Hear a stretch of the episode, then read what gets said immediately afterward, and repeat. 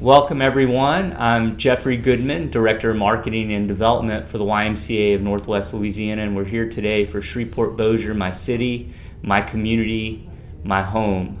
My guest today is Keith Burton, and uh, I'm really excited to sit down and talk about Shreveport Bossier through the lens of Keith. So thanks for making the time when I know you're a super busy individual. Well, thank you for having me. It's a pleasure to be here. Absolutely. All right, Keith. So, and feel free to correct me if I'm incorrect on anything I say. Um, you're the Chief Academic Officer for Caddo Parish Public Schools. I believe you are a 31 year veteran of Caddo Schools. That's correct. Prior to serving as Chief Academic Officer, among other things, you served as the principal of Fairfield Elementary School, South Highlands, and Caddo Middle Magnet. I want to cover a, a number of different programs with you today, so let's start here. You serve on the Advisory Council of Volunteers of America's Communities In Schools, or CIS as many people know it. I pulled this from VOA's website. In Caddo Parish, approximately 70% of students live in poverty.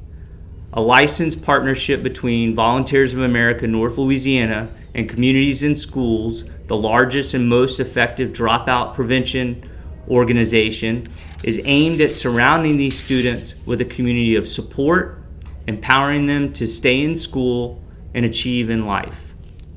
Talk to me, if you could, about CIS some of the programs it offers, and why it is so important that we have organizations like it in our schools. Yeah, Community in Schools, um, first of all, the partnership with Community in Schools, which is a national organization, and VOA is unique in itself. Typically, um, Community in Schools will partner directly with the school system, but in order to be able to um, have a broader reach, um, Volunteers of America partnered with community and schools to be able to provide additional resources to to, to really be able to um, make a greater difference in Shreveport Bossier area. Um, what we have attempted to do in Caddo Parish is first of all work backwards. We we looked at where are our kids progressing, especially those that have the greatest poverty, and typically those are, are focused into two high schools um, Woodlawn High School and Booker T. Washington. So we really worked backwards from there. Where are the feeder patterns to those two schools? And then what are the supports that we could provide, especially to elementary students first, to be able to wrap around services to them to build, first of all, uh, or take down any barriers that they're having. CIS is focused in three areas. They're focused, first of all, on academics do we have a group of students who are struggling academically? And if we nurture them in that area, if we provide supports, whether that be through additional time, whether that be through tutoring, um, being able to be an advocate for that student with teachers and administration, we know that that'll boost that child's academic performance. The second thing is attendance. Um, you know, it's it's very easy to say we just need students to come to school, but many times they're so challenged in their home. Um, whether that be, you know, there may be an, an, issue with uniforms, there may be an issue with transportation, there may be a, uh, an issue just with, you know, a, a parent or a guardian or grandmother working, and that child's getting up on their own to get to school. Um, and, and, so having a CIS advocate on site focused on attendance and ensuring that the, a group of students who are challenged in that area have support is important.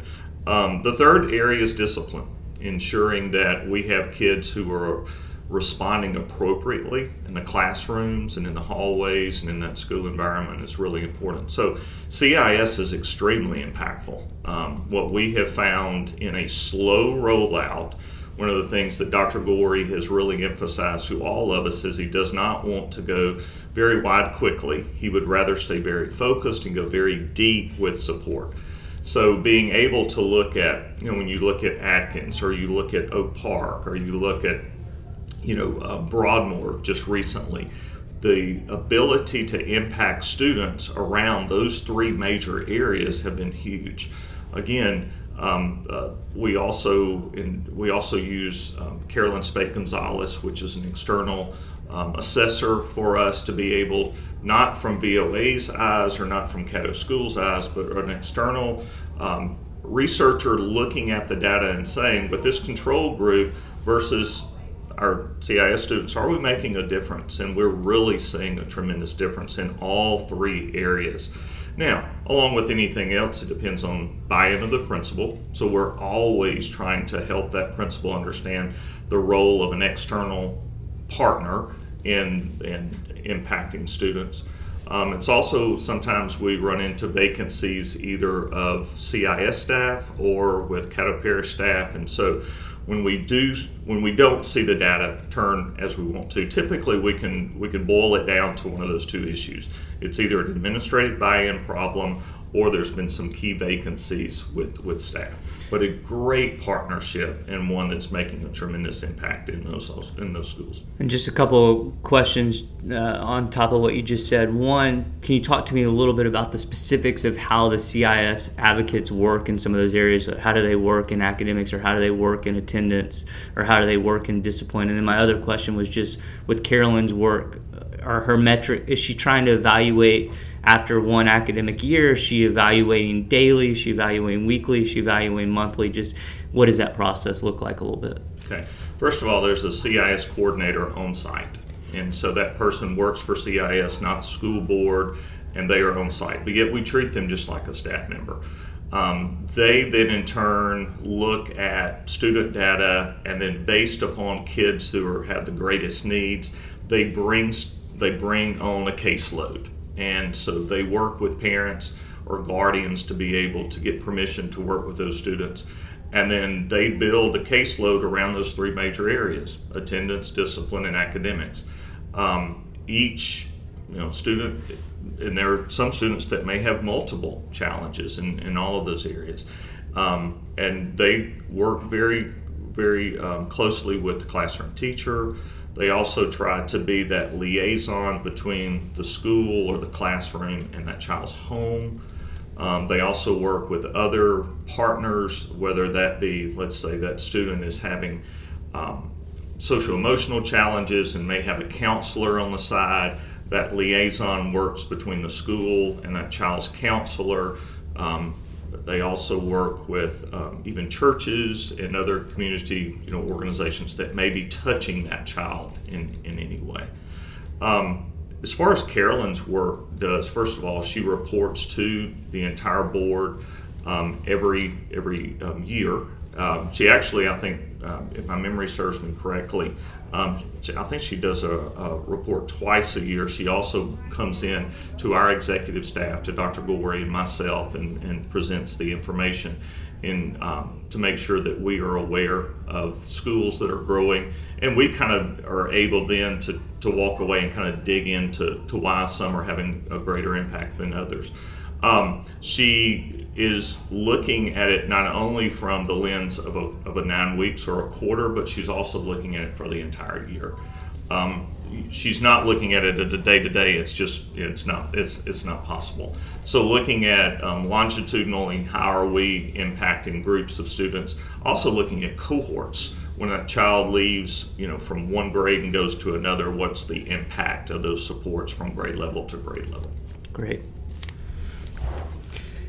So, my next question is for for the moneyed community of Caddo Parish that may not understand what life looks like at some of our schools or in some of the homes or neighborhoods of some of our students. Can you describe it for us?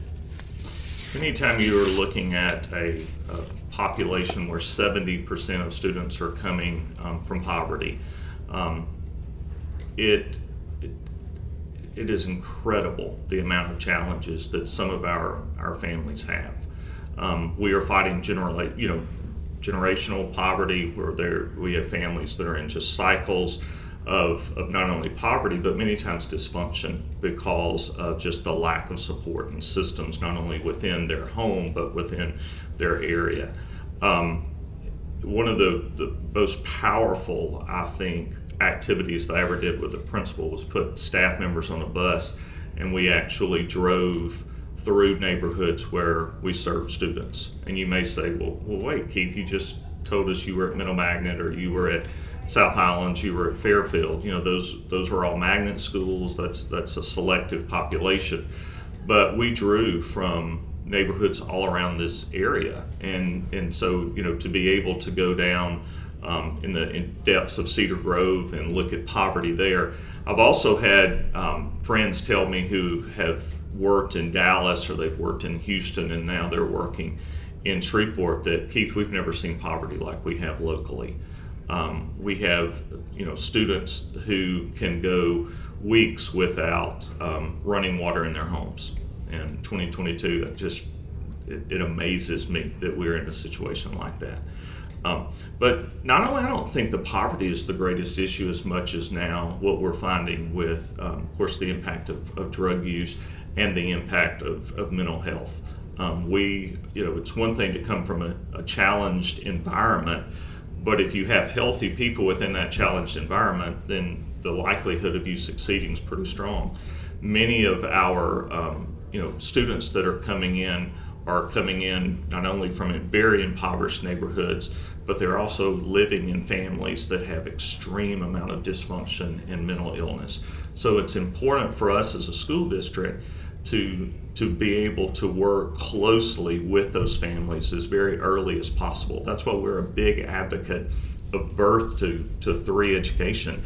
We want to be able to break the cycle of dysfunction and offer high intensity, you know, um, quality daycare and, and early childhood education to families because there's there's no need for a family or for a child to grow up in this in this dysfunction when there are so many partners and opportunities available for them. Great. So that leads me into my, my next question. Uh, you're part of Community Foundation's Early Childhood Education Caddo Fund Initiative Steering Committee. In short, this initiative seeks to create more equity among our Caddo Parish students by providing access for all our students to quality child care and early education. Mm-hmm. I recently had Clay Walker on as a guest who said that when 14 year olds come to him, it's too late. In your opinion, program, programmatically, what are some things we can do for our 6 to 13 year olds that level the playing field in ways similar to the incredible work you've done for zero to five year olds with Community Foundation's Early Start initiative?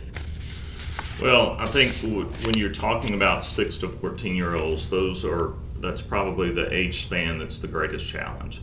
Um, and and Clay is right. I mean, if we are not addressing those issues before they're 14, they really are they, they really are lost. Um, the, one of the main things I think is is building a, a program around two um, structures. One is relationships. Those individuals, especially males in that grade level or grade span, must have a mentor. They must have a relationship with someone who is going to be able to um, be there for them, to be able to provide guidance to them, not only academically, but also just with, with life decisions and, and mentoring them on, on correct responses. Um, the, the second thing is exposure to experiences. You know, you only know what you know. And if I am, you know, if I'm living in a, in a land of dysfunction in my home, I'm at a, a school where possibly, let's say, there's a long term sub, I do not have someone that's a, um, a, day-to-day strong instructor, I'm doomed. You know, there, there is no way that I'm going to be able to have those um, that success. And so, one of the things that we're wanting to do is ensuring that first of all we provide that high quality teacher every day. Um, that that's that's one of our goals. Um, many of our classrooms for years and years and years had a turnover of subs day in and day out. I know that's not a part of your question, but many of the times the impact of that teacher who comes day in and day out and who is that mentor and develops that relationship to me, that's the greatest impact we can do as a, a school system, especially around some of those um, those grade levels. The other thing is, I think we have to be able to uh, be aware of trauma um, and not be responsive to trauma. We are building, I know you've said you've talked to Casey and others. One of the big shifts that we're making in our district is not just simply responding to a child that's having trauma, but being trauma aware so that we are looking at those triggers so that we can, no matter if I'm a bus driver, no matter if I'm a school secretary or a cafeteria clerk, when a child gets off that bus, walks through the classroom, or walks through that school, I'm able to identify, hmm, something's not right. And I can rescue that child before they then go into a situation where they're going to be um, then, um, you know, adjudicated through, you know, a, a discipline program. So that's important that we are building awareness and we're building those relationships. Now, as far as, as, as, building exposure, we want those kids to be exposed to as many opportunities as possible. Um, what do I mean by that? First of all, we want to make sure that we are structuring, structuring experiences through field trips. They need to be able to get outside of their neighborhood, outside of their school, and see this city. We have students in Caddo Parish that have never been to Bossier. We have students in Bossier who've never been to Caddo. We've got to be able to broaden that experience. Um, and, and you know your audience may say that I, I, just don't believe in 2022 that's the case i can remember several years ago we were taking a group of students to um, washington d.c these were our amazing shake students and i was with a girl who was in fifth grade and we were in the atlanta airport we got to a set of escalators and she got on the escalators and it scared her to death. She immediately grabbed the rail, her suitcase dropped, and I said, What's wrong? What's wrong? She said, The stairs are moving. She had never been on an escalator, and this child was 10 or 11 years old. So, building experiences not only within our city, but also of what's available, making sure that they're walking on campuses of higher education, that they're walking to LSU, you know, they're walking the campus of LSUS and Centenary and Southern and Grambling and Louisiana Tech. Also, they're aware of some of the opportunities that are available to them, even if they don't go to college. You know, are they aware of the career and technical education opportunities? And what does that mean? Um, what does it take to get that? And also, when they're walking um, through those experiences and, and being exposed, that they're seeing people that look like them. We need to be very intentional that we are creating opportunities where a, a, child who is six, seven, eight, nine, ten years old is able to see someone that looks like them that can mentor them and provide an opportunity for um, to build a passion for them for the rest of their lives. And I know a little bit about ACES. Um, tell me a tell me a little bit about how we're educating our our bus driver or cafeteria worker to be more proactive versus reactive to trauma? Well, first of all, understanding that uh, that child is not an at-risk child. That child is a child who is in an at-risk environment. And so, first of all, just educating them. Um, it's now part of our our required training for all teachers and all staff that they go through this training so that they are aware of those triggers. Also, when a child is triggered and is responding like that, that we are first of all, we're stopping, we're removing them early, and we're questioning what is going on. How can we help you? What is needed? Um, that is is really, I think, the core aspect of of, of shifting from just a, a, trauma responsive to a trauma informed society. And explain that. Sorry, so an at risk child versus uh, whatever you just said. Just uh, clarify that a little bit for me. Yeah, I mean, many times we look at you know populations of, of students, whether they're um, from a certain school or they're in a certain demographic or uh, you know let, let's say poverty level, and suddenly we almost shackle them with low expectations. And so, one of the things that we have to, to be able to do is ensure that we understand that may be a, a, child that's in a very troubled situation. Yes, they may be in poverty. Yes, they may come from a dysfunctional home. Yes, they may be in a, a school that's been labeled as a failing school. Um, but that child is not an at risk child. That child is just in an at risk situation. And so, because of that, what we need to do is attack the situation and the causes of those situations, not necessarily um, perpetuate the child's situation because of, of, of, of really an unfair placement. Thanks. We don't. Yeah, I don't. I never want a child to be shackled by their zip code. You know, that's that's one of the things that I think is is the greatest response that we have in education because education, you know, the best is best definition I ever gave my own kids about definition or the definition of education is simply gives you freedom to make choices. You have the ability to make choices in your life, not someone else making the choices for you. And so we as educators need to make sure that we keep that philosophy in mind as we're working with students that, that do come from these at-risk situations. Thanks. That makes sense. Okay. like some of our community's other more complex issues, I fully realize that there's no one magic bullet that will quickly propel Caddo Parish to be one of the highest ranked public school systems in the country. But if money were no issue, program, programmatically, what would be other game changers to our system and students like CIS and Community Foundation's Early Start initiative? And I know you've covered some of this, but if there are other things that maybe you'd want to explore or talk about. Yeah, I think um, you know the greatest impact that we can provide for a, a child's a high quality teacher. So looking at, I would, would if, if, money is is off the table and we, I could really just wave a magic wand or click my heels and get anything I would want. I would think first of all, what can we do to ensure that every single classroom has a knowledgeable, qualified, highly effective teacher in front of children. I mean, that really is, is the very first thing. Um, so that's one of the questions we ask ourselves every week. Who, where are our classrooms that are in trouble because either they've had a um, they've had someone retire, they've had a long-term sub in a classroom for a period of time, um, there's been turnover of whatever reason what, where are those classrooms and what are we doing about it?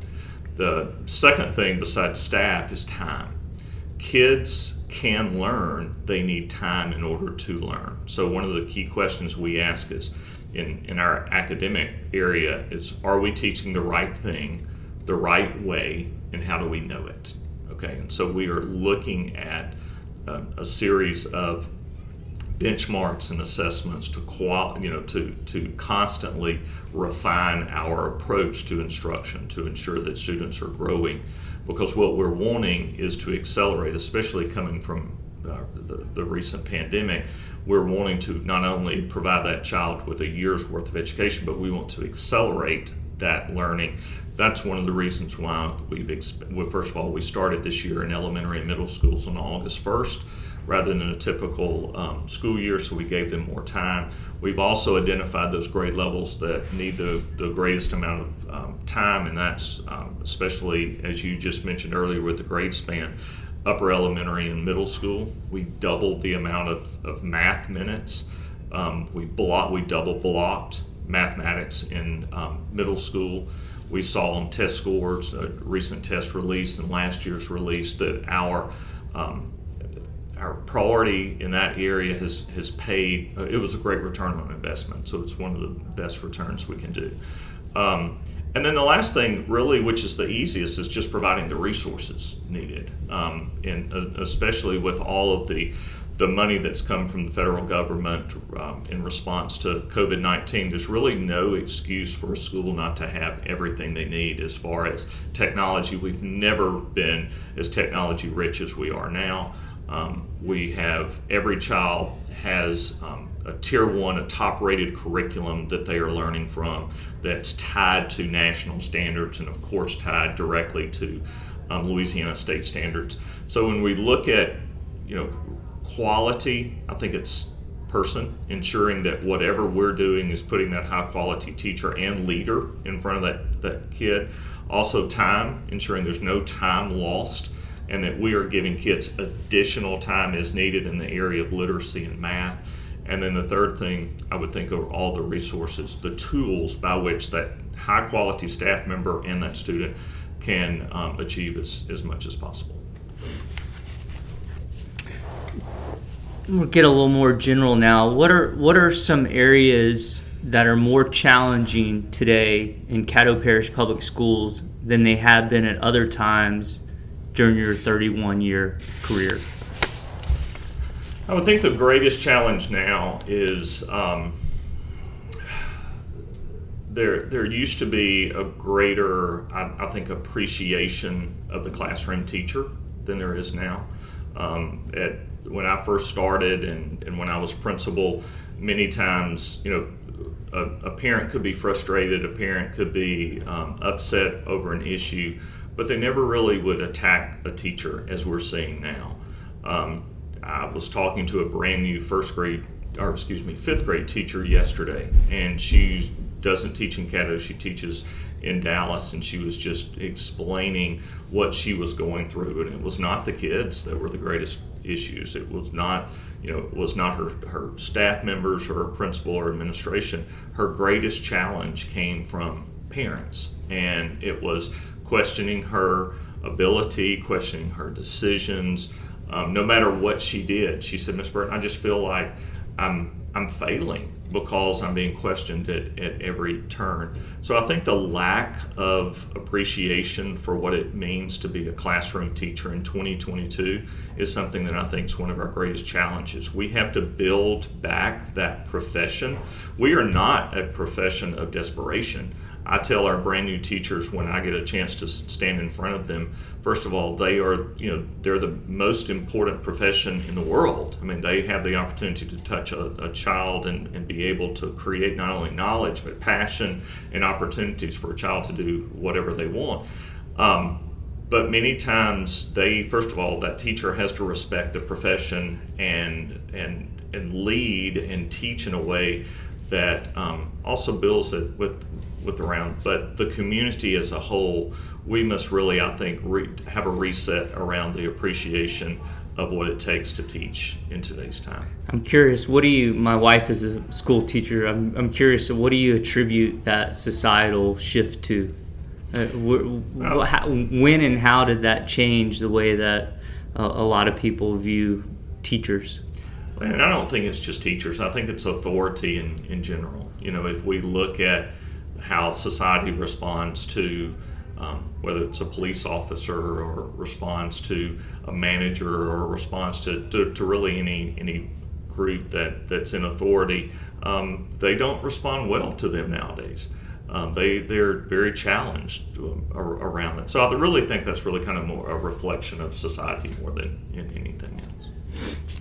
All right, so I'm down to my last question with you, which is basically the opposite of what I just asked you. And the question is what are some areas that are better today than they have been at other times during your 31 year career?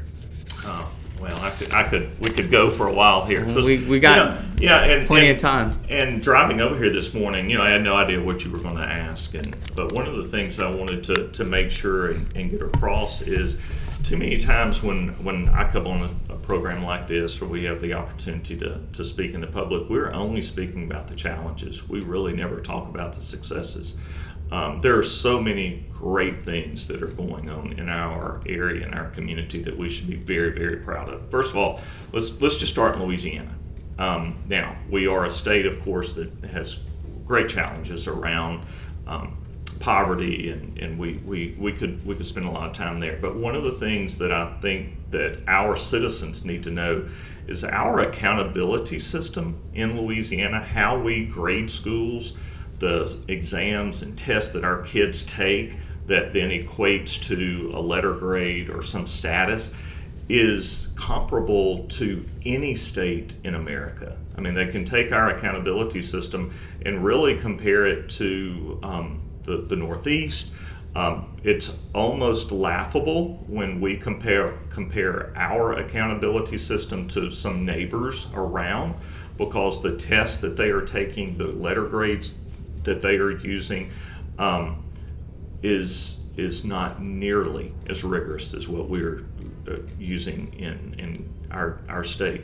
And I, one of the the things I wish I could do each year would be to give board members and, and really any community member uh, an eighth grade LEAP math test and be able for them to sit down and really appreciate what we are expecting from really third grade all the way through high school. I mean, it is it is very rigorous, very challenging, and our kids are holding their own. Now, do we have a lot a long way to go? Absolutely.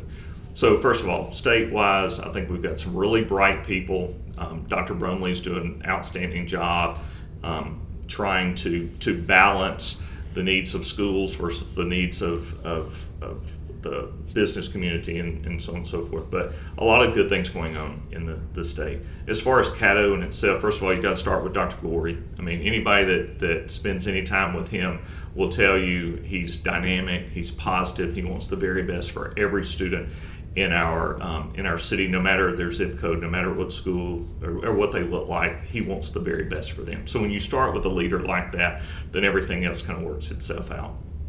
Other things, we just celebrated. Matter of fact, last week test scores were released. Our district grew in all four major areas, which is incredible.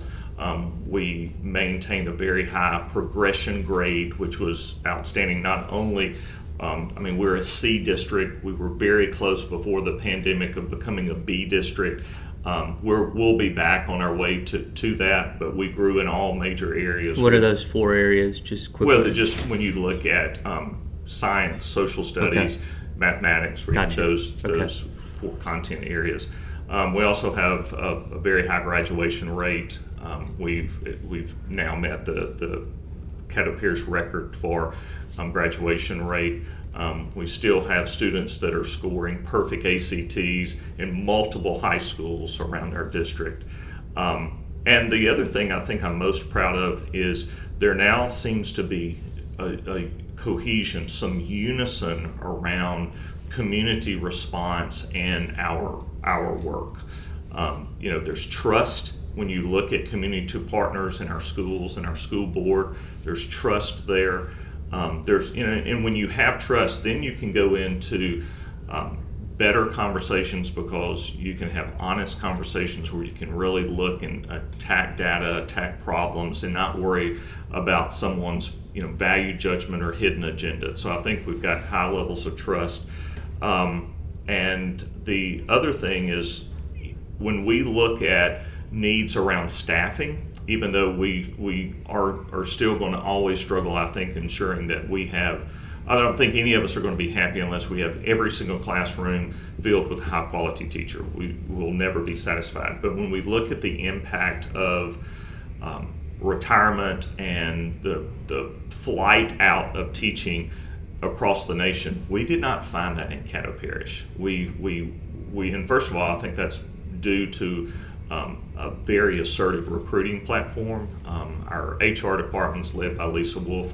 Dr. Karen Peace leads our recruiting effort. A lot of what they've done has been tremendous as far as working with not only leaders of higher education, but also building within our own um, school system um, mentoring opportunities and being able to identify those that are interested in going into classrooms and, and be teachers, as well as looking at what are some of the degree professionals that we had in our buildings, paraprofessionals. We, we had a lot of bus drivers who had a college degree, but yet just never knew the opportunity that they had to, to become teachers. And so, very pleased about that. And this wasn't a question I was going to ask you, but as I'm sitting here, I think I have to ask you. So, I've had one of your students on as a guest. Uh, I, I, certainly would like to have other students as we move forward. Sure. As I look around, you know, one of our biggest challenges as a community is that we lose a lot of our best and brightest. From your perspective, what can we do as a community to do a better job of holding on in the future to some of our holding on more in the future to some of our best and brightest? Yeah. Well i think it, it definitely goes to opportunity. So we must be able to build um, industry. We must be able to build um, the job market so that when a student does either graduate from high school or um, a technical school or a four-year college that there's interest in coming back I think already there's been a shift with the attack on crime and ensuring that, that our communities are safer. Um, but then I think we as a you know we as a community um, we've got to do a better job of being pleased with what we have in this area. We have some dynamic, first of all, resources, Now, do we have some needs? Absolutely. But if we're focused on the needs and building out a long term plan, there's no reason why we can't build a community that'll attract all of our graduates to come back. But it's going to take some time, it's going to take some focus, and it's going to take buy in from every single part of this community. Well, thanks, Keith. Thanks for being here today. Thanks for all Thank you're you doing. Uh, we're super fortunate to have you. Thank you. Keep it up. All right, appreciate you. Thank you.